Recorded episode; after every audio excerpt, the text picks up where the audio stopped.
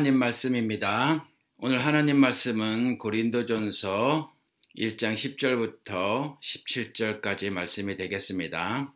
여러분들 제가 아, 성경을 읽을 때 여러분들도 함께 아, 눈으로 마음으로 따라 읽으시길 바랍니다. 고린도전서 18절에서 31절까지입니다. 18절에서 31절. 십자가의 말씀이 멸망할 자들에게는 어리석은 것이지만 구원을 받는 사람인 우리에게는 하나님의 능력입니다. 성경에 기록하기를 내가 지혜로운 자들의 지혜를 멸하고 총명한 자들의 총명을 폐할 것이다 하였습니다. 현자가 어디에 있습니까? 학자가 어디에 있습니까? 이 세상의 변론가가 어디 있습니까? 하나님께서는 이 세상의 지혜를 어리석게 하신 것이 아닙니까?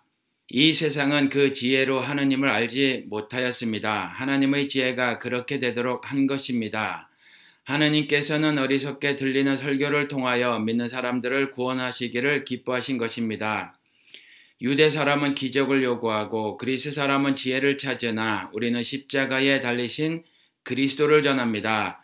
그리스도가 십자가에 달리셨다는 것은 유대 사람에게는 거리낌이고 이방 사람에게는 어리석은 일입니다. 그러나 부르심을 받은 사람에게는 유대 사람에게나 그리스 사람에게나 이 그리스도는 하나님의 능력이요 하나님의 지혜입니다.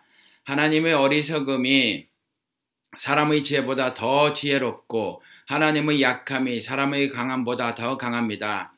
형제자매 여러분, 여러분이 부르심을 받을 때에 그 처지가 어떠하였는지 생각하여 보십시오. 육신의 기준으로 보아서 지혜 있는 사람이 많지 않고 권력 있는 사람이 많지 않고 가문이 훌륭한 사람이 많지 않았습니다. 그런데 하느님께서는 지혜 있는 자들을 부끄럽게 하시려고 세상의 어리석은 것들을 택하셨으며 강한 것들을 부끄럽게 하시려고 세상의 약한 것들을 택하셨습니다. 하나님께서는 세상에서 비천한 것들과 멸시받는 것들을 택하셨으니 곧 잘났다고 하는 것들을 없애시려고 아무것도 아닌 것들을 택하셨습니다. 이리하여 아무 아무도 하나님 앞에서는 자랑하지 못하게 하시려는 것입니다. 그러나 여러분은 하나님의 자녀로서 그리스도 예수 안에 있습니다. 그는 우리에게 하나님으로부터 오는 지혜가 되시며 의와 거룩함과 구원이 되셨습니다. 그것은 성경에 기록되어 있는 바 누구든지 자랑하려거든 주님을 자랑하라 한 대로 되게 하시려 하는 것입니다. 아멘. 우리 잠시 기도드리시겠습니다. 아버지 하나님, 오늘도 말씀을 허락하여 주셨으니 참으로 감사를 드립니다. 감히 어, 종이 주의 말씀을 전합니다. 하늘의 지혜를 주시옵소서. 그래서 전할 때에 하늘의 뜻을 조금도 가감하지 않고 바로 전할 수 있도록 도와주시옵소서. 또한 더불어 은총을 내리시기를 듣는 모든 이들에게도 하늘의 지혜를 함께 주시어서 들을 때 잘 깨달을 수 있는 은총을 허락하여 주시옵소서 예수님의 이름으로 기도드렸습니다. 아멘. 아, 여러분 오늘 고린도전서 강의 네 번째입니다. 오늘은 하늘의 지혜라는 제목으로 어, 여러분들과 함께 말씀을 나누도록 하겠습니다.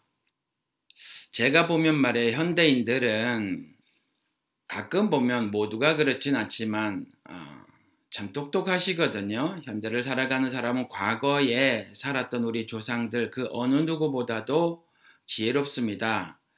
그런데 지혜가 넘치고 넘치다 보니까 간혹 가다가 보면 삶을 망치는 경우가 있더라고요.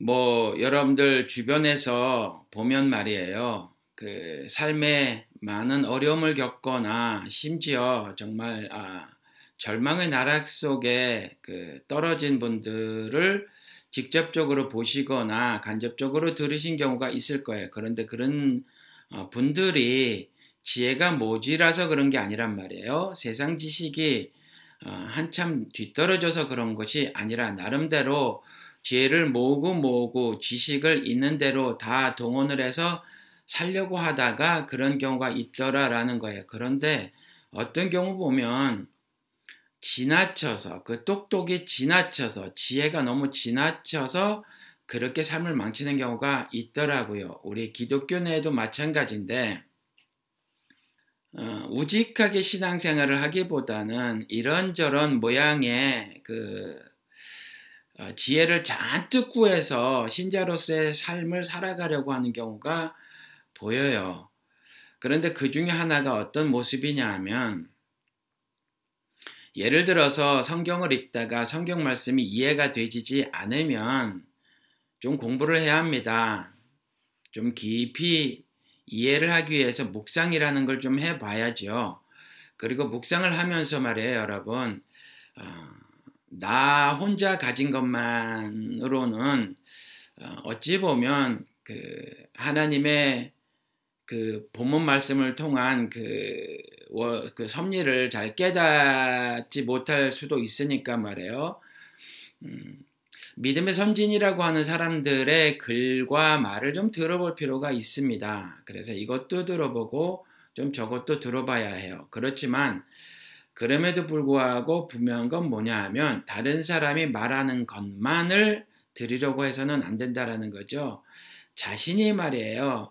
어, 직접 성경을 읽고 그 성경 앞뒤 문맥을 좀 살펴보고 깊은 묵상을 좀 해야 합니다. 그리고 절대적으로 그러한 일을 할 때에 성령 하나님, 내가 바른 해석을 할 수 있도록 도와주시옵소서 하늘의 지혜를 주시어서 이 말씀을 통해서 하나님이 무엇을 말씀하시고자 하는 것을 내가 알게 하여 주시옵소서 이렇게 아, 기도를 하시고 성령의 인도함에 따라 성경을 읽어 나가야 할 것입니다. 그런데 그러한 작업을 쏙 뺀 채 그저 남의 말에 어, 만 의지를 하고 남의 말을 여러 개를 들어봐서 그 중에 어, 자신이 적당하다라고 하는 것을 취하기만 한다면 그것은 참 곤란하다라는 거죠. 게다가 이도저도 판단이 어려울 때 말이에요. 이것이 바르고 저것이 그런지 이것이 의고 저것이 불의인지 잘 판단이 서지 않을 때 그저 다수 속에 속함으로 인해서 자신의 영적 정체성의 정당성을 확보하려고 하는 경우가 있는 것 같아요. 이건 사실 굉장히 지혜로운 것 같아도 어리석은 일입니다. 그렇게 하면 어, 그런 어, 나름대로의 지혜로운 처신은요, 어, 자신의 하나님의 백성으로서 하나님을 신앙한다고 하는 사람으로서의 삶을 유익하게 하기는커녕 오히려 망치더라라고 하는 거예요. 제가 그동안 그 비밀의 자라는 방송도 하고 설교도 이렇게 온라인상에 올려놓았지 않습니까? 그러다 보니까 많은 사람들이 아, 들으셨어요. 제 방송 중에서 설교는 그렇지 않은데 가장 많이 들은 건 살펴보니까 한 5만 클릭 정도가 되더라고요. 반복해서 들은 분이 계시다고 하더라도 절반 툭 아, 떼놔도 2만 5천 아, 명 정도는 들으시지 않았나 싶어요. 굉장히 많은 분들이 들으신 거죠. 물론 대다수의 그 에피, 비밀의 에피소드나 설교는 그만큼의 클릭을, 클릭 수를 보이지 않습니다. 그런데 어떤 경우는 그렇다라는 거예요. 여전히 예민한 문제는 어, 돈에 관한 문제, 문제라서 그런지 그 돈에 관한 에피소드가 가장 많은 클릭수를 보입니다. 어, 그런데 아무튼 이제 이렇게 어, 댓글을 어, 달거나 아니면 개인적으로 이메일을 보내오시거나 아니면 또 톡으로 저에게 물어오시거나 아니면 어, 또 비판의 말씀을 하시는 경우가 어, 주로 이런 거에 관한 이슈였어요. 신, 그러니까 11조는 신자의 의무가 아니다. 이렇게 말을 했을 때, 이런 거라든가, 음, 원죄는 이론일 뿐이다. 라고 하는 말. 원죄가 한국 기독교교회에서는, 어, 기독교계에서는 진리 행세를 하죠. 그런데 사실은 원죄를 믿는 사람들, 그 사람들조차 인정하는 바는 뭐냐면 아직 진리로 확증되지 않은 믿을만 하지만 아직 진리로 확정되지 않은 이론이다. 그래서 원죄 이론 그러거든요. 그런데 그런 말을 들어본 적이 없으니까 아, 원죄는 음, 이론이라고 하는 거 그런 말을 했었을 때 또 댓글이 좀 많이 달리고 반응을 좀 보이시더라라는 거죠. 또 하나 저에게 가장 많은 질문을 해오신 것 중에 하나가 물론 아, 질문을 해오실 때 예를 갖추긴 했어도 나름대로 어, 이렇게 비판을 하시는 경우도 있어요. 그런데 비판은 좋지만 어, 당신이 이해가 되지 않는다고 해가지고 말이죠. 어, 그냥 비난을 하시는 경우도 있는데 어떤 어, 이슈였냐면 기도에는 능력이 없다 이랬더니 말이에요. 그런 어, 반응들을 보이시더라고요. 어, 또 하나는 그 제가 영접 무효 예를 들어서 이 말씀을 설교 시간에 여러 차례 했단 말이에요. 방송에도 하고 어, 영접이라는 말을 어, 이 세상에 가장 크게 퍼뜨린 사람이 누군지 아십니까, 여러분? 빌리그램의 빌리그램. 그 영접이라는 단어가 어, 그 우리는 이제 그렇게 영접하다 이렇게 했는데 받아들이다라는 거거든요. receive. 그래서 이 사람이 가는 곳마다 뭐라고 말했냐면 receive Jesus Christ as your savior and lord. 예수 그리스도를 당신의 구원자와 주로 영접하시오, 받아들이시오라고 말을 했단 말이에요. 그것도 언제 tonight. 주로 저녁 때 집회를 하다 보니까 설교가 끝나고 영접 기도를 어, 하게 요청할 때는 이제 밤이 됐단 말이에요. 그래서 항상 receive Jesus Christ as your Savior and Lord tonight 이 소리를 가는 곳마다 했단 말이에요. 그런데 이 사람이 이와 같이 영적 기도를 하고 그때 영적 기도한 사람들은 전부 구원을 받은 사람으로 해버리니까 어, 이것이 사실은 어, 그 성경적으로 바르지 않다라고 지적을 제가 했단 말이에요. 여기서는 이 말씀을 자세히 하지는 않겠습니다. 제가 웹사이트에 이거를 써놨으니까 여러분들 한번 보시기 바랍니다.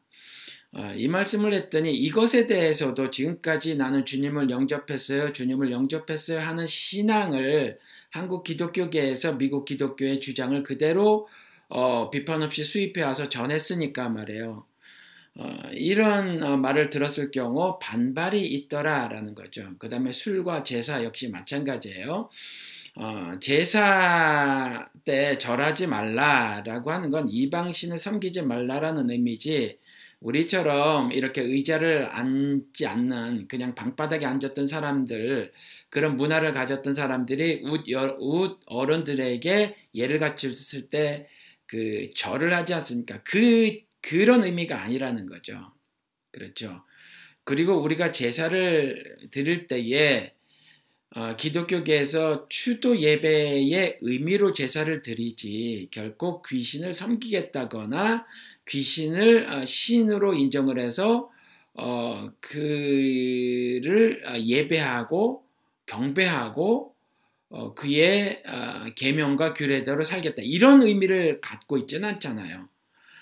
어, 그런데 거기에서 절하지 말라고 했다고 꼿꼿이 그냥 무릎을 어, 꿇고 기도를 하는 모습이라든가 어, 그렇게 해서 타협하는 모습을 갖거나 아니면 제사 자체를 없애버리는 어, 그러한 행동을 한단 말이에요. 우리가 우리의 역사, 우리의 과거를 지우는 건 우리의 삶을 지워내는 거예요. 과거에 우리 조상들이 행했던 그러한 어, 역사를 통해서 우리 조상들이 어떻게 살았나를 보고 어, 그 삶의 성격을 좀 규명해 보고 그리고 우리도 그와 같은 어, 삶을 본받을 건 본받고 또 그렇지 않은 건 좀 패하고 하는 그렇지만 그 삶을 그 삶 자체를 지워서는 안 되는 거거든요. 그것이 설사 그 바람직하지 않은 모습을 담고 있는 것이라고 할지라도 지워서는 안 된단 말이에요. 그런데 지워버리려고 하는 이와 같은 모습들은 결코 바람직하지 않습니다. 술 역시 마찬가지인데 아, 술 취하지 마라 이는 방탕한 것이니 오직 성령 충만을 받으라. 여기에 술에 대한 경고가 담겨져 있는 거예요. 그런데 어, 나름대로 뭐 그 가나 혼인잔치에서의 술은 술이 아니라 포도즙이었다고 하면서 어, 막 이렇게 주장을 하는데 그렇다고 인정을 해준다고 할지라도 그렇지 않지만 그러면 독주는 어떻게 설명을 하겠느냐라고 하는 거죠. 어, 그러니까 아무튼지 이런 어, 그 이런 이슈들에 대해서 어, 비판을 하거나 비난을 하거나 하는 경우가 있는데 어, 대개가 질문을 해오시거나 아니면 질문을 쓱 던지시고 나서 어, 그냥 자신의 그 공부를 하지 않는 모습들이 보여요. 왜냐하면 또 질문을 해오고 또 질문을 해오고 또 질문을 해오신다라는 거죠. 그리고 또 어떤 경우는 제 이름이 이렇게 어느 포털 사이트 같은 데에 회자가 될 때도 있어요. 많지는 않지만 지금까지 서너 번 있었거든요. 황수기 목사님이라는 분이 미국에 뭐 계시는 분이던데 설교를 들어보니까 좀 다른 면이 있어요. 배울 점이 좀 있습니다. 뭐 자금의 기독교계에 대한 비판이 있는데 좀 배울 점이 있더군요. 어, 그런데 다 동의되는 것은 아닙니다. 뭐 이렇게 말씀을 하시기도 하고 또 어떤 분은 어, 이런 분이 있는데 어, 굉장히 위험한 듯한데 여러분들은 어떻게 생각하십니까? 등등의 한 서너 번 정도의 이런 그 어, 이렇게 제가 좀 제 이름이 회자가 된 경우가 있어요. 그런데 나름대로 저를 어, 그렇게 올려놓고 말이죠. 이제 막 말들을 하는데 그때 제가 이런 반응들을 보면 저에 대해서 비판을 하든 비판을 하지 않든 저에 대해서 지지 표명을 하든 지지 표명을 하지 않든 어, 뭔가 좀 자신의 그 성경에 대한 이해를 바탕으로 어떤 말을 좀 했으면 좋겠는데 그런 것들이 별로 없어요. 그냥 지금까지 기존에 들어왔던 것들하고 충돌이 되는 부분에 대해서 그것에 대한 알러지 반응을 보이고 그냥 뭐 그런 정도의 말을 하고 그러면서 슬쩍 다수에 끼더라라고 하는 거거든요. 그러니까 아, 이렇게 슬쩍 다수에 끼고 하는 모습들 그리고 기존에 자신이 들었던 성경에 관한 지식을 근거로 해서 전혀 어, 자신만이 어, 가지고 있는 성경에 대한 이해가 없이 말이에요. 어, 그냥 누구의 제3자의 의견이란 말이에요. 그것을 가지고 어, 그런단 말이에요. 물론 제가 조금 전에 말씀드린 것처럼 나 혼자만의 묵상은 그 어, 객관화를 이루는데 지장이 있어요. 그렇죠. 한계가 있죠. 그러니까 다른 사람의 말들을 좀 들어볼 필요가 있습니다. 그런데 다른 사람의 말만 들어서는 안 된다라는 거죠. 과연 저 어, 황순기 목사의 입에서 나오는 말이 어떤 말인가를 자신이 좀 고민을 해봐야 해요. 제가 들었던 말 중에서 어, 이런 말이 있단 말이에요. 예를 들어서 아우 너무 많아 양이 공부하는 양이 너무 많아 이런 소리를 제가 좀 들은 적이 있어요. 그것도 목사님한테 들은 적도 있거든요. 어떤 경우는 성경을 너무 많이 아, 가지고 온다라는 거죠. 제가 많이 성경 구절을 가져왔을 때는 한 29절 정도의 성경 구절을 가져온 적도 있어요. 그러니까 제가 아, 어떤 주장을 펼 때에는 성경을 근거로 해서 말을 한다라는 거죠. 그 근거를 하는 해석이 잘못될 수는 있지만 그냥 일방적으로 근거 없이 그저 말하는 경우는 어, 별로 없어요. 저는 그런데 그냥 자의적으로 말을 한다, 성경을 근거로 말을 하지 않는다라고 하는 그런 어, 말들도 이렇게 한다라는 거죠. 그래서 이런 점들이 참 안타까워요. 그냥 휙 불어 치는 아, 그런 바람에 휩쓸려 가는 듯한 모습이어서 안타깝다라는 거죠. 여러분들 제가 감히 도전을 하는데 말이에요. 그 해석이 잘못되어도 괜찮으니까 여러분들이 따로 시간을 내셔서 여러분들이 스스로 성경을 읽고 스스로 묵상이라는 것을 해보시기 바랍니다. 저의 말뿐만이 아니라 다른 어, 설교자들의 설교를 듣고 그 설교에 혹시 어, 비판할 것이 없는가? 그 설교는 과연 성경적으로 옳은가 옳지 않은가에 대해서 여러분 스스로 한번 어, 어, 스스로 공부하는 시간을 좀 가져보시기를 어, 바랍니다.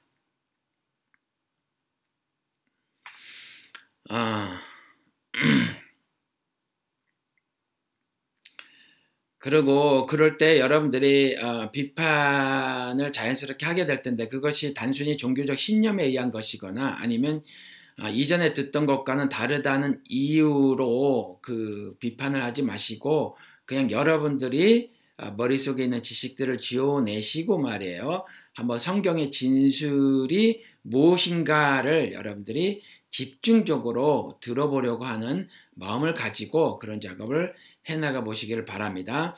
제가 비밀 해결하는 방송, 인터넷 방송을 처음에 시작하기로 한 이유도 바로 여기 있다라는 거죠. 어, 도무지 다수의 사람들이 유명한 사람들에게 말을 더 선호하고 어, 그 다음에 기존에 들었던 그 어, 그런 말들의 범주 안에서 머무르려고 하는 그런 성향을 너무 지독하게 보여서 이걸 좀 깨뜨리고 또 그 빈틈을 파고들 수 있는 방법이 없을까 싶어서 이와 같이 인터넷을 통해서 설교를 어, 세상에 뿌려대고 말이죠. 방송을 시작을 어, 한 것이다 라는 거예요. 제가 이런 어, 권면의 말씀을 왜 드리냐 하면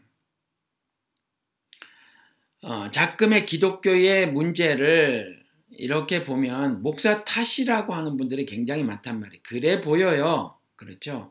지금 목사들이 첫 번째 단을 점령하고 있죠. 갑질을 한단 말이에요. 영적 갑질을. 그렇죠. 종교적 권세를 누리고 무엇보다도 자기만 그 설교를 할 수 있도록 프리칭을 할 수 있도록 어, 제도적으로 그렇게 어, 마련을 해놓고 있어서 다른 어, 성경 해석에 대한 개진을 원천적으로 막아놓고 있단 말이에요. 그러니까 목사 탓이 맞습니다. 맞아요.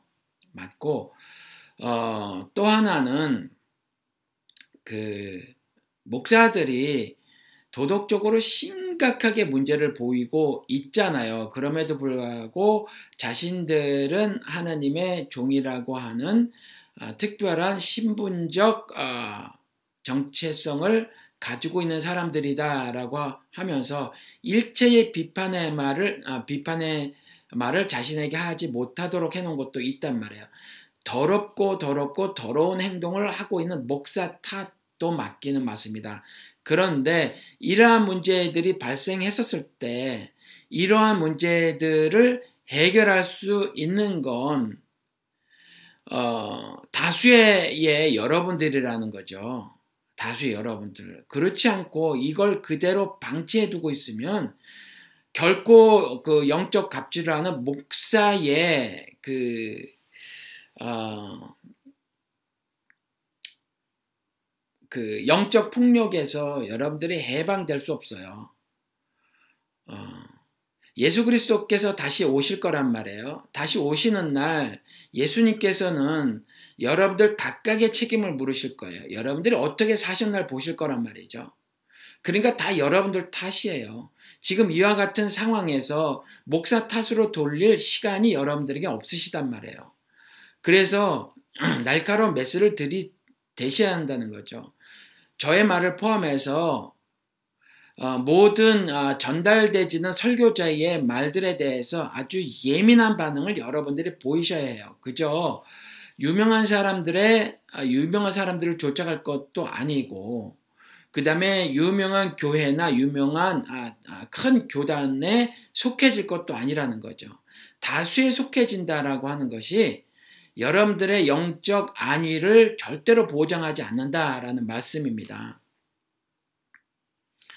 그게 결코 지혜로운 삶이 아니다라는 거예요. 예수 시대에 여러분들 다수는 유대교도들이었다니까요. 그들은 하나님을 섬긴다고 하지만 유대교도들이었어요. 기독교인이 아니라니까요. 그리스도교인들이 아니었단 말이에요. 자신들이 하나님을 섬긴다고 하지만 그랬어요. 그렇죠. 그때의 정통이 누구였어요? 유대교도들이라니까요. 그리고 그 정통의 대표 선수 니고데모와 니고데모 같은 선수들과 한번 맞짱을 떠봐야 한다니까요. 여러분, 저는 어, 저한테 건강하지 못하다라는 소리는 여러 차례 들었지만 이단이라는 소리는 딱 한 번밖에 못 들었거든요. 그런데 저는 스스로 이단임을 자처하겠습니다, 여러분. 정통이 아니라는 거죠. 저는 정통을 부정할 수밖에 없을 것 같아요, 지금. 정통이 가짜라서 그래요. 정통이 예수를 증거하지 않아서 그래요. 정통이 예, 수 그리스도의 십자가 아, 십자가 죽음에 대해서 올바로 전하지 않아서 그래요. 십자가의 도를 바로 전하지 않아서 그래요. 차라리 그래서 그 정통에서 벗어나서 그 정통들로부터 이단이 되기를 원한다라는 거죠. 예수 시대의 예수와 어, 예수의 제자들도 마찬가지였다고요. 그때 다수 정통으로부터 이단인 사람들이었거든요. 그렇죠. 그러니까 여러분들 그렇게 좀 아셨으면 좋겠어요. 어, 고린도 전서는 어, 잘못을 지적하는 책이라고 말씀을 드렸죠. 그렇죠? 그래서 이전에 어, 교회의 분열을 책망을 했어요. 그렇죠. 어, 그런데 오늘은요, 오늘 본문 말씀을 통해서는 교회 내에 스며들어온 세상 지혜를 비판하는 거예요. 제가 세상 지혜를 비판하는 것 중에서 여러분들에게 지금 한 가지 이 말씀을 드린 거예요. 그냥 다수에 속하려고 하지 마시라는 거죠. 그들이 결코 여러분들의 영적 신분의 정당성을 결코 확보해 주지 못한다라는 거예요. 여러분들 스스로 애를 쓰고 애를 쓰고 애를 써서 하나님이 기록된 성경 말씀을 통해서 무슨 말씀을 하시고자 하는가를 여러분들이 살펴보셔야 한다는 거죠. 그렇죠? 그저 남의 의견에만 귀를 기울여서는 결코 여러분들은 바른 하늘의 섭리를 깨달을 방법이 없어요. 여러분들이 스스로 노력하지 않고는 여러분들과 여러 하나님과의 인격적인 관계를 형성할 수 없다라는 말씀입니다. 그래서 21절에 가서 보면 이렇게 말을 해놓고 있습니다. 21절을 보도록 하겠습니다. 21절에 가서 보면 이 세상은 그 지혜로 하나님을 알지 못하였습니다. 이렇게 말을 하고 있어요. 그러니까 세상의 지혜로는 하나님을 알지 못한데 이걸 누구에게 한 말이에요? 고린도 교인들에게 그러니까 교회 내에 세상의 지혜가 보인다라는 거예요. 그 세상의 지혜대로 살아가는 사람들이 보이더라라는 거예요. 그래서 분열을 했다라는 거고 하나님 앞에서 올바른 모습을 갖추지 못했다라고 지적을 하는 거예요. 그렇죠. 그 세상 지혜를 비판하는 겁니다. 왜요? 그 세상의 지혜는 한계가 있으니까 그 세상의 지혜로는 구원을 얻지 못하니까 그 세상의 지혜 가지고는 하나님을 알 방도가 없으니까 그래서 바울이 갈라디아서에서는 이 세상 지혜를 뭐라고 말을 해놓고 있죠? 세상 철학, 가만히 들어온 거짓 형제가 퍼뜨린 저주받을 다른 복음 이렇게 말을 하고 있잖아요.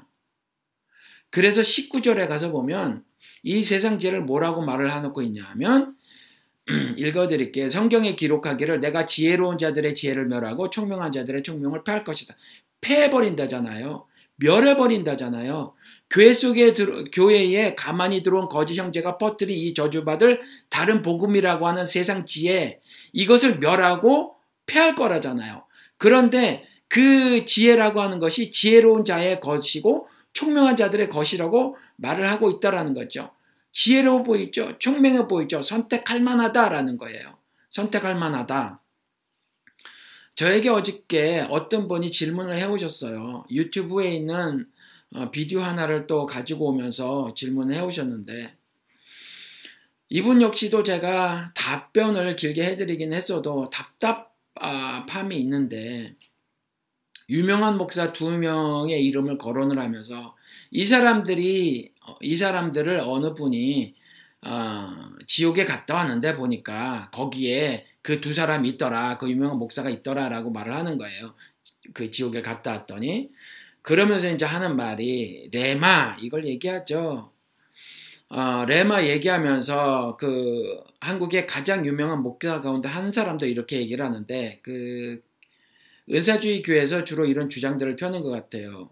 3분설에 의해서 그들은 3분설을 어, 많이 주장을 하는데 영과 혼과 육 어, 우리는 이렇게 어, 세 부분으로 나뉘어져 있고 하나님의 말씀은 영이 받는다 이렇게 말을 하죠. 영이 받는다. 그런데 그 유튜브를 링크를 걸어 주셨는데 그 사람도 동일한 주장을 하는데 자신이 지옥에 가서 봤다고 하는 그 목사가 하나님의 말씀을 받는다고 하는 그 영을 그저 문자적으로 이, 해를 해서 성령이 주시는 그 깨달음을 전하지 못하고 있기 때문에 지옥에 있더라. 이렇게 말을 하는 겁니다. 그, 한 시간 분량에 조금 넘는 분량의 그 비디오 두 개였어요. 그런데 영혼육 가운데 말씀을 받는 건 영이다라는 주장 이런 거 여러분들 성경에서 들어본 적이 있어요? 그러니까 깊이 막 자세하게 막 설명을 해도 일단 성경이 없으면 여러분들이 바로 무시해도 된다라는 거예요. 받아들이지 마시기 바랍니다. 그렇죠? 그런데 막 말을 하다 보면 그럴듯해 보인단 말이에요. 성경의 이 구절 저 구절 가져와서 결국 결론을 맺으니까 성경의 이 구절 저 구절 가져오니까 막 그럴듯해 보이고 막 그런데 결국 결론이 만약에 여러분 이와 같이 성경에서 언급하거나 주장하거나 또 설명하는 것이 아니라면 여러분들이 그냥 어, 가차없이 버리시기 바랍니다. 그렇죠? 그런 것들은 가만히 들어온 거짓 형제가 퍼뜨리는 저주받을 다른 복음이라고 하는 세상 지혜라서 그래요. 그것 가지고는 도무지 하나님을 알 방도가 없다고 오늘 말씀하고 있는 거거든요. 그래서 멸해버리고 패해버릴 것이다. 이렇게 말씀을 하고 있는 겁니다. 어, 교회들에서 들려오는 그 설교들이 어, 심각하게 왜곡이 되어져 있어요. 심각하게. 그것을 오늘 바울이 또 지적을 하는 겁니다. 사실은 제가 여러 차례 말씀을 드리지만 하나님께서 바울의 입을 통해서 지적을 하고 계시는 거죠. 그것을 18절에 가서 보면은 십자가의 말씀이 멸망할 자들에게는 어리석은 것이지만 구원을 받는 사람인 우리에게는 하나님의 능력입니다. 십자가의 도가 어리석게 보인다는 거예요. 어리석게 보이니까 그 십자가의 도를 왜곡하는 거죠. 본질을 훼손하거나 완전히 왜곡해버리는 일들이 보이는 거예요. 이 고린도 교회에서. 2017년 대한민국 교회에서 2017년 미국 교회들에게서 십자가의 도가 뭐예요? 여러분, 제가 누차 말씀을 드리지만 강조하고 강조하고 강조하고 강조해서 말씀을 드려요. 여러분들이 이미 어, 정말 귀에 못이 박히도록 많이 들으셔서 외우고 계실 거예요. 그런데 머리로만 알고 계셔서는 안 된단 말이에요. 마음으로만 받아들여서도 안 돼요, 여러분. 하나님의 말씀은 머리로 이해하고 마음으로 깨달아야 하는 거거든요. 성경에 그렇게 나와 있잖아요. 요한복음에. 그렇죠? 깨닫는 건 어느 게 깨닫는다고 말씀하고 있어요? 마음으로 깨닫는다고 문학적으로 그렇게 표현을 해놓고 있어요. 왜 그런 말이냐 하면 제가 설명을 드릴게요. 사실은 이해하는 건 머리로 이해하는 거죠. 그런데 마음으로 깨닫는다고 하는 건 내가 마음을 열어서 그 말씀을 진리로 받아들인다 그 말이거든요. 그런데 여기서 그쳐서는 안 된다라는 거죠. 진리로 받아들였으면 그 진리의 말씀을 실천하는 데까지 나가야 한다 그 말이에요. 그렇죠. 그래서 제가 강조하고 강조하고 또 강조합니다. 십자가의 도를. 십자가의 도가 뭐죠? 죽어서 사는 비밀의 도란 말이에요. 다시 살아날 방도가 없어요. 죽지 않고는. 피를 질질 흘리는 부상을 당했는데 안 죽었어요. 그래서 수술 받아서 다시 났어요. 이런 건 안 된다란 말이에요. 이런 건. 그래서 어 반드시 죽어야만 하는데 이전에 나는 삶의 고통을 이렇게 저렇게 당했다라고 하는 것 가지고는 안 돼요. 그런데 그런 걸 반성해 보고 반성해 봐서 나는 어, 그런 걸 내려놓겠다 이거 안 된다라는 거죠. 내가 율법을 향하여 완전히 죽어야 되는 거예요. 내가 만든 그 율법을 어, 율법에 대하여 완전히 죽어야 하는 거죠. 죽어야 하는 거예요. 죽어야 다시 사는 거란 말이에요. 그렇죠? 예수 그리스도와 함께 십자가에 달려야 하는 거예요. 이게 십자가의 도죠. 그리고 예수 그리스도께서 흑암이라고 하는 이 세상에 오셔서 나무에 달려 죽으셨잖아요. 그리고 우리를 살리셨거든요. 그러니까 십자가의 도는 뭐냐면 나 죽여서 남 살리는 거거든요. 이게 십자가의 도예요. 여러분 이 두 개를 잊지 마시기 바랍니다. 죽어서 사는 도가 십자가의 도예요. 죽어서 사는 도. 그러니까 바울이 날마다 나는 죽노라 라고 고백을 하는 거죠. 내가 죽는 건 어떻게 죽어요? 목숨 끊는 게 아니라고요. 그렇죠. 내가 만든 율법, 그 율법을 내 삶 속에서 완전히 걷어내는 거죠. 이게 죽는 거예요. 그게 거룩한 산재물로 하나님께 나를 드리는 거죠. 그게 마땅히 합당하게 드릴 예배라는 거죠. 제사라는 거고. 그렇죠. 그게 죽는 거예요. 그렇게 죽어야만 다시 산다는 거죠. 그리고 나 죽어서 나 살지만 나 죽어서 남을 살리는 도. 그게 십자가의 도라니까요. 그리고 어디서 죽냐 하면 세상 한복판에서 죽는 거예요. 교회에서 죽는 게 아니에요. 세상에 가서 죽는 거예요. 흑암이라고 하는 그 음란한 세상에 가서 더러운 세상에 가서 어두운 세상에 가서 죽는 거예요. 죄인들 가운데 속해져서 그 죄인들 앞에서 죽는 거죠. 교회에서 죽는 게 아니에요. 신자 앞에서 죽는 게 아니에요. 그렇죠. 이게 십자가의 돕니다. 근데 여러분 지금까지 들었던 어, 교회에서 들었던 말들이 뭐냐고요. 여러분들 예수를 잘 믿으면 부자 된다. 예수를 잘 믿으면 삶이 형통하게 된다. 이런 거였잖아요. 그렇죠. 그래서 어, 기도 한 방에 소원 성취 만사 형통 무병 장수 등을 여러 번 지금까지 들어왔잖아요. 예수 잘 믿으면 잘 먹고 잘 산다였잖아요. 무사 안일 그렇잖아요. 삶이 형통하게 된다. 아니라니까요. 삶이 왜 형통하게 돼요? 예수 믿으면 그렇지 않게 된다니까요. 예수님께서 직접 말씀하셨잖아요. 그러니까 죽지 않고 잘 살다가 천국 가는 비책을 막 말을 한단 말이에요. 핵심이 왜곡이 됐죠. 어, 본질이 완전히 훼손이 돼버린 거예요. 그런데 오늘 18절 하반부에 가서 보면 십자가의 말씀이 멸망할 자들에게는 어리석은 것이지만 이렇게 말씀을 해놓고 구원을 받는 사람인 우리에게는 하나님의 능력입니다.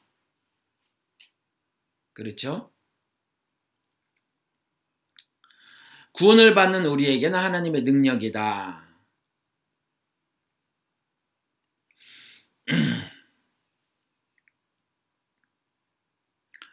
십자가의 도가 어, 리석게 들리는 이유가 뭔지 아십니까? 21절에 가서 보면 이 세상은 그 지혜로 하나님을 알지 못하였습니다. 하나님의 지혜가 그렇게 되도록 한 것입니다. 하나님께서는 어리석게 들리는 설교를 통하여 믿는 사람들을 구원하시기를 기뻐하신 것입니다. 그러니까 하나님께서는 어리석게 들리는 설교를 통하여 어리석게 들린다는 거죠. 십자가의 도를 전하는 설교는 어리석게 들려요. 그렇죠? 왜 어리석게 들리냐 하면 그 십자가의 도의 은혜를 받아보지 못했기 때문에 그렇다라는 거죠. 그 십자가의 도의, 도의 은혜의 삶을, 그 은혜의 삶을 살아본 경험이 없어서 그래요. 그렇죠? 세상에서도 내가 힘들지만 열심히 살아가는 이유가 열심히 산 대가가 따라서거든요. 그렇죠? 그러면 일을 열심히 하는데도 신이 난단 말이에요. 근데 신이 안 나고 스트레스만 받는다면 그 성취감이 없거나 아니면 내가 일한 것만큼 어, 성취를 하지 못한다라고 생각을 해서겠죠. 그런데 만약에 성취감이 있다면 정신적으로든지 물질적으로든지 많이 있다면 일하는데 기쁨을 느, 어, 느낄 거란 말이에요. 그래서 많은 일을 한다고 하더라도 그럴 거란 말이에요. 영적인 일도 마찬가지거든요. 영적인 성취감이 있어야 한다라는 거죠. 은혜의 삶을 살아본 경험이 있어야 한다는 거예요. 십자가의 도, 즉 죽어서 다시 사는 경험이 있어줘야 있어줘야 그게 어리석게 안 들린단 말이에요. 내가 날마다 죽는데 생명의 성령의 법이 죄와 사망의 법에서 나를 해방하는 영적 성취감, 그 경험이 있어줘야 그게 어리석게 안 들린단 말이에요. 그러지 않고는 그게 어리석게 들리죠. 그래서 남의 말만 자꾸 들으려고 하는 거예요. 내가 말씀을 스스로 읽고 듣고 그 가운데 기록된 것을 지키는 복을 누리지 못하는 거란 말이에요. 그렇죠? 그래서 미국 목사들이 그렇게 비판하는 거 여기는 차를 다 타고 다니니까 차만 타면 설교를 듣고 차만 타면 어, 그 가스펠송을 듣고 하는 거 그런 신앙을 비판하는 그 나름대로의 껴있는 목사들이 있거든요. 이민교에서도 마찬가지예요. 마켓 앞에 가보면은 한 40여 개 목사들이 아니면 50, 60개의 그 달라스에도 어, 교회가 그 집에서 하는 교회까지 포함해서 한 200개 정도가 있다 그래요. 이민 아, 사회에 이민자들 위한 교회 한인교회가 그 중에 한 50여 명 정도가 자신의 설교를 들으라고 어, CD를 돈을 들여서 말이에요. 제작을 해서 이렇게 어, 배포를 하거든요. 그러면 가끔 제가 시장을 보다가 이렇게 보면 그거를 잔뜩 20개, 30개 쭉 아, 이렇게 걷어가시는 분들이 계세요. 하루 종일 그거 듣겠다는 거죠. 차 타고 왔다 갔다 하면서. 그렇죠? 그리고 한국 사람들은 자기 그 small business지만 자기 가게를 하시는 분들이 많이 있는데 그 가운데서도 그 하나님의 말씀을 들은, 듣는 삶을 살겠다고 하면서 그걸 하루 종일 듣는 거예요. 그런 게 무엇의 의미가 있냐는 거예요, 여러분. 그, 그런 것보다 기록된 말씀을 내가 읽고 듣고 그 가운데 기록된 것을 내가 지켜서 내가 복을 받는 거거든요. 그러니까 그렇게 살아봐야 하는 거예요. 머리로 이해하고 마음으로 받아들인 다음에 그 말씀을 실천해야 하는 거죠. 그래야 복이 내게 임하는 거란 말이에요. 그런데 그렇게 해보지 않으니까 십자가의 도를 전하는 설교는 어리석게 들린단 말이에요.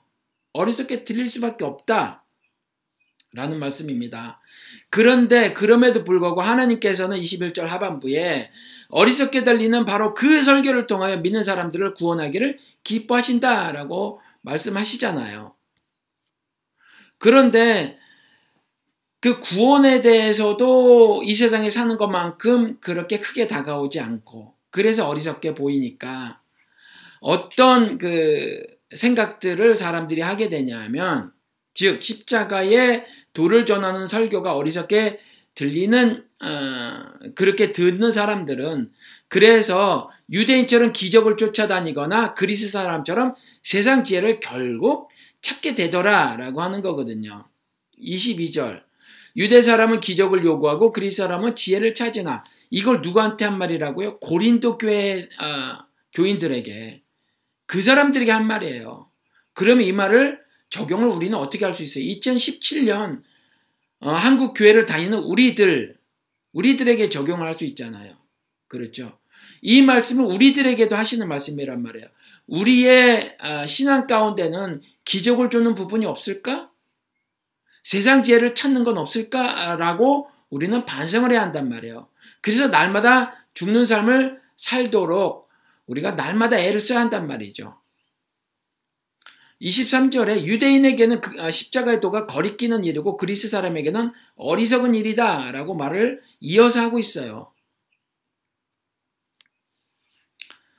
그런데 여러분, 기도를 할 때 제가 지혜를 주시옵소서 이런 기도를 하지 않습니까? 그래서 하늘의 말씀을 주님께서 주시는 그 말씀을 잘 깨닫는 은총을 주시옵소서라고 기도를 하지 않습니까?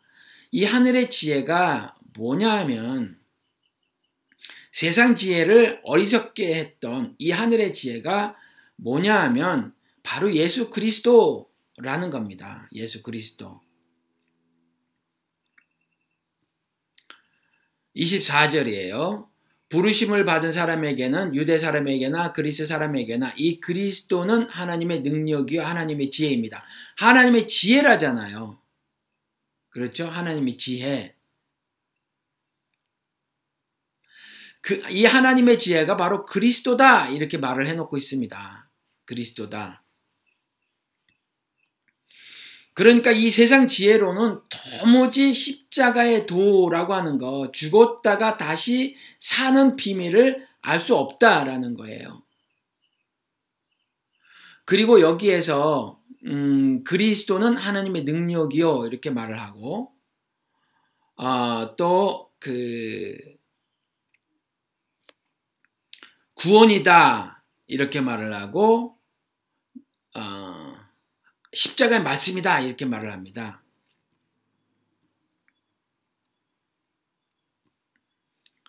18절 가서 볼까요? 18절 다시 가 볼게요. 18절을 구원을 받는 사람인 우리에게는 하나님의 능력이 되는데 이게 뭐라고 말해 놓고 있냐면 십자가의 말씀이 이렇게 놓고 있어요. 십자가의 말씀이 그 십자가의 말씀이 멸망 아, 당할 자들에게는 어리석은 것이지만 구원을 받는 사람에게는 하나님의 능력입니다. 그러니까 십자가의 도를 십자가의 말씀이라고 말을 해놓고 그것이 하나님의 능력이라고 말을 해놓고 그 하나님의 능력을 그리스도의 그리스도라고 말을 해놓고 또한 하늘의 지혜라고 말을 해놓고 있어요. 다 동일한 언어라 동일한 거다라고 말을 해놓고 있는 거죠. 어, 그리고 더불어서 하나님의 의요 거룩합니다. 그리고 구원이 되십니다. 아, 그렇게도 기록을 하고 있죠. 30절에 여러분은 하나님의 자녀로서 그리스도 예수 안에 있습니다. 그는 우리에게 하나님으로부터 오는 지혜가 되시며 의와 거룩함과 구원이 되셨습니다. 그러니까 하늘의 지혜다라고 하는 것은 18절의 말씀처럼 십자가 말씀이다라는 거고요. 십자가에 달려 죽으심이 모든 율법과 선지자의 완성이니까 십자가의 말씀이라고 하는 것이 무슨 말씀인지 이해가 되시죠? 그리고 그 십자가의 말씀이 바로 의라고 하는 거죠. 그리고 어둠이라고 하는 그 세상과의 구별이라고 하는 거룩함이다라고 하는 거죠. 그리고 그 십자가의 말씀이라고 하는 완성이 바로 구원이다라고 하는 거고 그 자체가 바로 그리스도시며 그 그리스도가 지혜시다라고 어, 말을 하고 있는 거예요. 30절 다시 읽어드릴게요. 그러나 여러분은 하나님의 자녀로서 그리스도 예수 안에 있습니다. 그 예수 그리스도께서 우리에게 하느님으로부터 오는 지혜가 되시며 의가 되시며 거룩함이 되시며 구원이 되셨습니다. 이렇게 말을 하고 있어요. 여러분, 제가 그 세상에서 벌어지는 일들에 대한 언급을 다른 목사들보다 많이 하니까 실제로는 어, 그래도 전체 전하는 말씀에 뭐 10%나 될까 말까 하는 것 같아요. 잘 전하지 않, 그 언급하지 않죠. 그런데 워낙 그런 말들을 어, 기독교계에서는 하지 않으니까 정치와 종교 분리라고 하면서 하지 않으니까 제가 많이 말을 하는 것처럼 보이죠. 그런데 아무튼 어, 그렇게 말을 제가 하니까 말이에요. 오해가 있단 말이에요. 그렇죠. 어, 떤 오해가 있어요? 어, 여러 개 오해가 있지만 요 전 방송에서 제가 해방 신학을 하는 사람이다. 그런 사람인 것처럼 보인다. 이런 어, 반응이 있었죠. 그런데 저는 아니잖아요. 그렇죠. 그렇지 않단 말이에요. 저는 어, 부활을 알아요. 부활을 믿습니다. 저는 거듭났기 때문에 부활될 것임을 알아요. 새로운 몸으로 다시 날 것임을 믿고 살아간단 말이에요. 소망이 이 땅이 아니에요. 하늘이에요. 하늘이란 말이에요. 그리스도 나라예요. 거기에 궁극적인 소망이 있어요. 그 궁극적인 소망을 이 땅에서 살아가, 살아내가는 것 뿐이죠. 머리로 이해하고 마음으로 받아들여 그 삶을 이 땅에서 실천해 나가는 거예요. 그렇죠. 의에 이르게 된 자로서 의를 실천해 나가며 살아가는 것 뿐이라는 거죠. 그러면 그렇게 살지 않으면 사실은 모르는 거예요. 그래서 제가 한국 기독교계에 어, 한국 교회들의 모습을 봤을 때 가장 안타까운 것 중에 하나는 뭐냐면 지나치게 관념적이다라고 하는 거거든요. 그냥 듣고 듣고 듣기만 해서 이성적으로 이론적으로 굉장히 어, 많은 이야기들만 머리와 가슴에 장착해, 장착해 놓은 상태로 그 삶을 살아가는 거죠. 흑암이라고 하는 곳에서 죽음으로 내가 어, 그 율법의 완성을 살아내는 것이 아니라 거룩한 자의 모습으로 모습을 실천하는 것이 아니라 그냥 교회를 열심히 다니면서 오늘도 성경 공부, 내일도 성경 공부 그렇게만 살아가는 거예요. 이게 굉장히 관념적인 그 신앙의 모습을 전달하고 그걸 수용해서 그렇다라고 생각이 드는 거예요. 이게 전 굉장히 안타깝거든요. 그렇죠. 여러분들 어, 십자가의 도는요, 여러분들이 어, 오늘 바울의 입을 통해서 하나님이 지적하셨듯이 두 개로 나뉘어질 것이 아니에요. 전주에 말씀드린 것처럼. 그리고 사람에게 광적인 관심을 보일 것도 아니라는 거죠. 그렇죠. 1장 10절부터 17절까지 제가 두 번에 걸쳐서 말씀을 드렸죠. 첫 번째는 어, 여러 파로 나뉘어진 것처럼 사람에게 초점을 관심을 보일 게 아니다라는 거죠. 그렇죠. 그래서 그 사람의 말에 의해서 분열할 것이 아니다라는 거죠. 그리스도의 십자가가 나뉘지 않았다라는 거죠. 그리스도께서 갈라지지 않았다라는 거예요. 그렇죠. 그러니 해석은 하나일, 하나밖에 없어요. 적용은 여러 개지만 해석이 하나일 수밖에 없음을 말씀을 드렸단 말이에요. 그리고, 그리고 바로 이어서 하는 말씀이 그러니까 세상 지혜가 그렇게 분열을 어, 획책하고 교회 안에서 어, 복음의 핵심과 본질을 왜곡하고 훼손하는 일이 벌어지고 그러다 보니까 가만히 스며들어온 거짓 형제가 아, 저주받을 다른 복음이라고 하는 세상 지혜를 흩뿌려 놨더니 교회 안에서 그것이 흡사 지혜인 것처럼 그것이 바른 신자의 삶인 것처럼 그것을 받아들이고 그것에 따라 살아가지만 사실은 죽어서 다시 사는 그리고 나 죽어서 흑암에 처해져 있는 그들을 살리는 것이 십자가의 도라고 하는 그것을 오늘 강조해서 말씀을 하시는 거예요. 그렇게 살라라고 하는 거죠. 그리고 그렇게 미련해 보이는 그것을 통해서 구원을 하기를 기뻐하신도다 이렇게 말씀하고 있다라는 거예요. 예수님께서 요한복음에 가서 보면 이렇게 말씀하고 계세요. 세상이 하는 일을 보고 나는 악하다고 증언하노라. 세상이 하는 일을 보고 나는 악하다고 증언하노라. 악하다고 하는 말은 해야 한다라는 거죠. 악하다고 말을 한다고 해서 사랑하지 않는 건 아니에요. 그러니까 비판을 하는 것은 여러분들 사랑의 첫 번째 스텝이 되줘야 한다는 거죠. 비판만 하고 어 뭐 대안이 없다라고 마, 말을 하는 사람들이 많이 있는데 정말 우스꽝스러운 말이라는 거죠. 비판은 대안의 시작점이라는 거예요. 비판은 대안의 첫 걸음이란 말이에요. 그렇죠. 그러니까 세상이 하는 일을 보고 악하다는 비판을 서슴없이 해야 하는 거죠. 그럼에도 불구하고 세상 속으로 예수님처럼 가주셔야 하는 거예요. incarnational ministry라고 제가 여러 차례 말씀드린 이유가 거기에 있다는 거죠. 전지전능하신 하나님께서 구원의 일을 하늘에서 이루시지 못할 일이 없다는 거죠. 그럼에도 불구하고 육신의 몸을 입고 이 땅에 오셨다라는 거죠. 제약이 있고 한계가 있는 그 육신의 몸을 입고 와서 그래서 피곤하면 배 고물에 머리를 대고 주무실 수밖에 없는 그리고 창에 찔리면 고통 속에 죽음을 죽음을 당할 수밖에 없는 그와 같은 제약이 있고 한계가 있는 육신의 몸을 입고 이 땅에 오셨다라는 거죠. 이 땅이 어디예요? 세상. 세상이 뭐예요? 흑암. 흑암이 뭐예요? 죄를 진 인간들 그 군상들의 모임. 이게 세상이잖아요. 그 세상에 왔다고 하는 것처럼 우리도 그 세상에 가서 사는 거죠. 그 세상에서 십자가에 달려 죽는 거 예수처럼. 왜 죽죠? 세상이 하는 일을 보고 악하다고 증언하니까 세상이 하는 일을 보고 악하다고 증언하는 것이 그 세상을 사랑하는 거예요.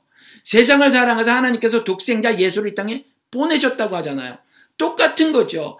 그 세상을 향해서 그 세상에 하는 일을 보고 악하다고 증언하는 일, 비판하는 일, 교회에 스며들어온 거짓 정제가 퍼뜨린 세상 지혜라고 하는 거, 저주받을 다른 복음을 비판하는 일, 그렇죠. 그것이 세상을 사랑하는 일이에요.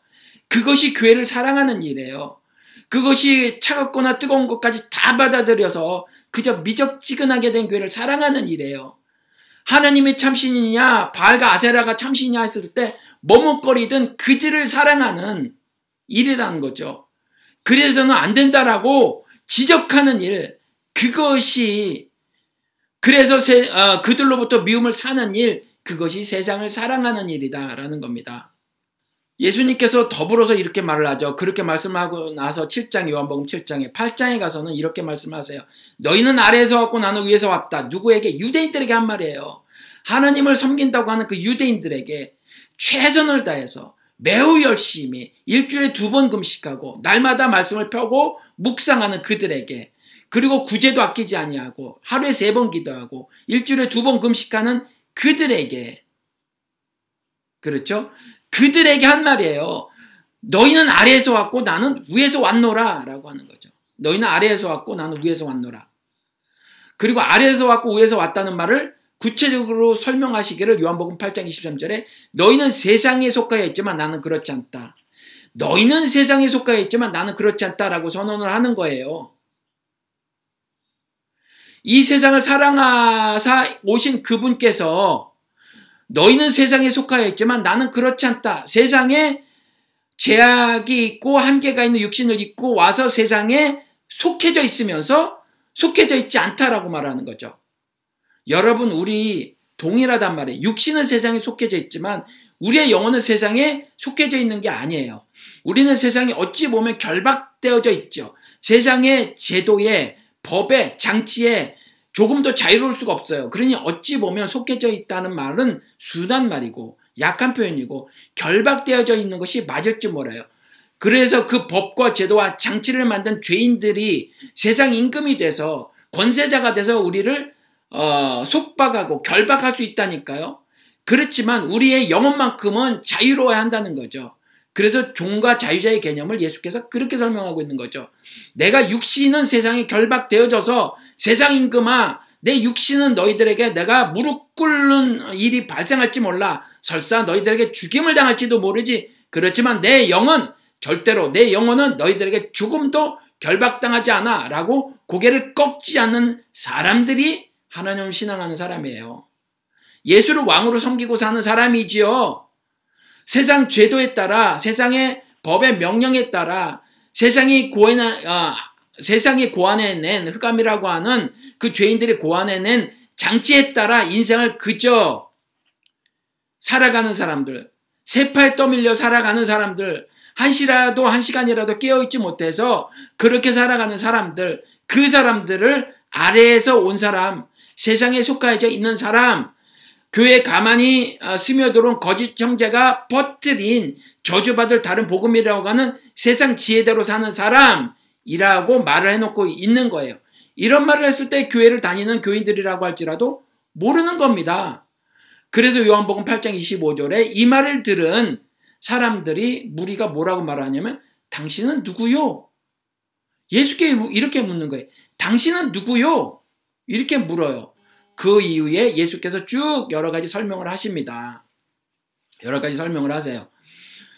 어, 여러분, 오늘 여러분들에게 아, 이런 말씀을 드리고 싶어요. 어, 교회가 세상과 너무 많은 타협을 했어요. 너무 많은 타협을 했어요. 심지어 나름대로 개혁적인 목소리를 내는 분들까지 사실은 여전히 타협한 상태로 제 눈에는 보인다라는 거죠. 그 타협한 모습이 뭐냐면 첫 번째는 이제 도덕적으로 그 악한 모습을 어, 도덕적으로 매우 타락한 모습을 보인 목사들이 이제 비판하는 것에 합류를 했어요. 그렇지만 여전히 그들이 속해져 있는 어, 교단으로부터 탈출은 하지 않더라. 그리고 그들로부터 배웠던 어린 시절로부터 배웠던 그 가르침을 벗어나지 않고 여전히 다수 교인들을 관념적인 삶을 살도록 만들더라. 그래서 어떻게 인도를 하냐면 신자의 삶의 터전은 흑암이라고 하는 세상이 되져야 하는데 교회로 어, 묶어버리더라 라고 하는 거거든요. 이것이 참 큰 문제인데 이럴, 이것은 여러분 세상지예요. 이것 가지고는 하늘의 섭리를 구속 섭리를 깨달을래야 깨달을 수 없습니다. 여러분들이 좌충우돌하더라도 그래서 세상으로부터 극한의 힘을 받더라도 설사 여러분들이 전하는 복음이 어, 그 말로서 유리함이 떨어진다고 할지라도 그것이 십자가의 도를 전하는 미련한 것이라면 여러분들이 그러한 어, 삶을 살아 주셔야 한다는 거죠. 흑암에서 세상이라고 하는 흑암에서 그렇게 사시면 그렇게 사는 세월이 하루가 되고 이틀이 되면 제일 가까운 가족에서부터 주변의 형제들, 이웃들이 그렇게 물을 거예요. 당신은 누구요? 왜냐하면 거치니까. 지금까지 들어왔던, 교회에서 들어왔던 그 어, 본질을 훼손하고 핵심을 왜곡한 어, 그러한 지식들에 사실 한 어, 점령당해진 그내 어, 주변에 있던 가장 가까운 가족 그리고 내 형제들 이웃들 이웃들의 이웃들과 거치게 되니까 처음에는 반감을 살 거고 그럼에도 불구하고 끝까지 끝까지 그 십자가의 도를 견지하는 삶을 살아간다면 그와 같은 믿음의 실천을 날마다 하고 산다면 당신은 누구요? 라고 질문을 해오는 때가 생기실 거란 말이에요. 그것이 성경의 증거고 그 증거를 저는 경험을 한 바 있다라는 겁니다. 그렇게 어, 예수님만큼은 아니더라도 사실은 뭐가 날 만큼 뭐가 난 저의 삶이고 저의 말이잖아요. 그럼에도 불구하고 저의 삶과 말을 어, 궁금해하고 또 귀를 기울여 들어주는 분들이 생겼단 말이죠. 이것이 하루 이틀 만에 되어진 것이 아니고 성경의 증거를 믿고 신뢰하고 따라 살았던 작은 결과물이거든요. 그러니까 여러분들도 제가 큰 소리를 불러 내 곁으로 오라라고 하는 겉면을 겉면의 말씀을 드리기를 미련해 보이더라도 미련해 보이더라도 십자가의 도의 삶을 살아내는 겁니다.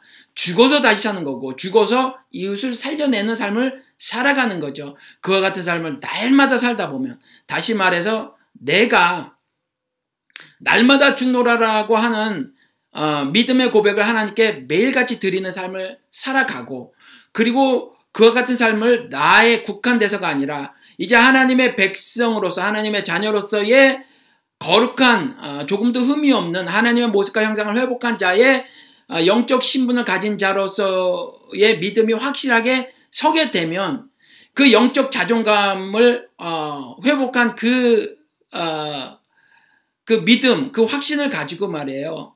이웃들을 돌아보는 내가 나를 사랑하는 것만큼 이웃을 사랑하는 삶을 살아가는 거죠.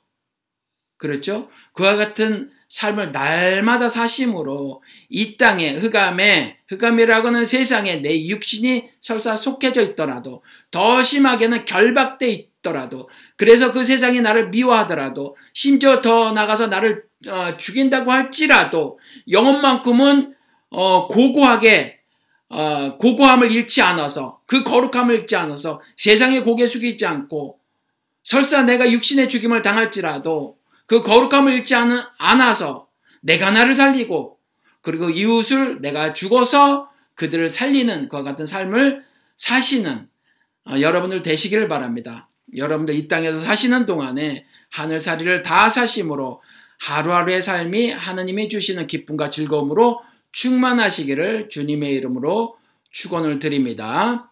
기도하시겠습니다. 참 좋으신 하나님 아버지 능력이 되고 구원이 되고 어, 지혜가 아, 되신 하나님의 십자가의 도의 말씀에 따라 살기를 순종합니다. 아버지 하나님 내가 육신이 세상에 결박되어져서 하나님 육신이 명하는 대로 살아갈 때가 너무나도 많이 있음을 이 시간에 고백합니다. 아버지 하나님 내가 음, 채 벌어지지 않은 것까지라도 주님 앞에서 아버지 하나님 그것이 얼마나 큰 죄인가를 고백하는 믿음을 회복하게 도와주시옵소서. 설사 내 손이 내 발이 내 눈이 내 입이 어, 실제적으로 범죄를 저지르지 않다고 할지라도 마음속에 또아리를 들고 마음에서 이미 하나님 아버지 어, 그 거룩한 것을 잃어버리는 죄를 잉태하게 될 때에 하나님 아버지 그곳으로 괴로워하며 그래서 하늘을 향해 내가 가슴을 치며 통곡을 하는 삶을 살게 하여 주시옵소서. 그와 같은 회개의 영을 내게 부어 주시옵소서. 그리하여 오호라 나는 공고한 사람이로다. 누가 나를 이 사망의, 사망의 몸에서 건전해 주려 하는 탄식의 기도를 하는 인생이 될 수 있도록 하나님께서 크신 은총 베풀어 주시옵소서. 날마다 삶에서 나는 죽노라는 고백이 있게 도와주시고 그리하여서 생명의 성령의 법이 나를 죄와 사망의 법에서 해방하였다고 하는 하나님 기쁨의 고백을 날마다 하며 살아가는 크신 은총을 베풀어 주시기를 간절히 기도드립니다. 하나님의 사랑과 그 사랑을 죽음으로 이루신 예수 그리스도의 은혜와 그 은혜를 날마다 공급하시고 먹이시고 때에 따라 인도하시는 우리 성령님의 어, 이 자리에서 예배를 함께 드리고 하늘을 향해 꼭 어, 기도를 올리는 우리 작은 자의 모든 성도 여러분들의 삶 위에 지금부터 영원까지 함께하여 주시기를 다시 오실 귀하신 우리 주 예수 그리스도 이름 받들어 간절히 기도드렸습니다. 아멘. 예배를 마쳤습니다.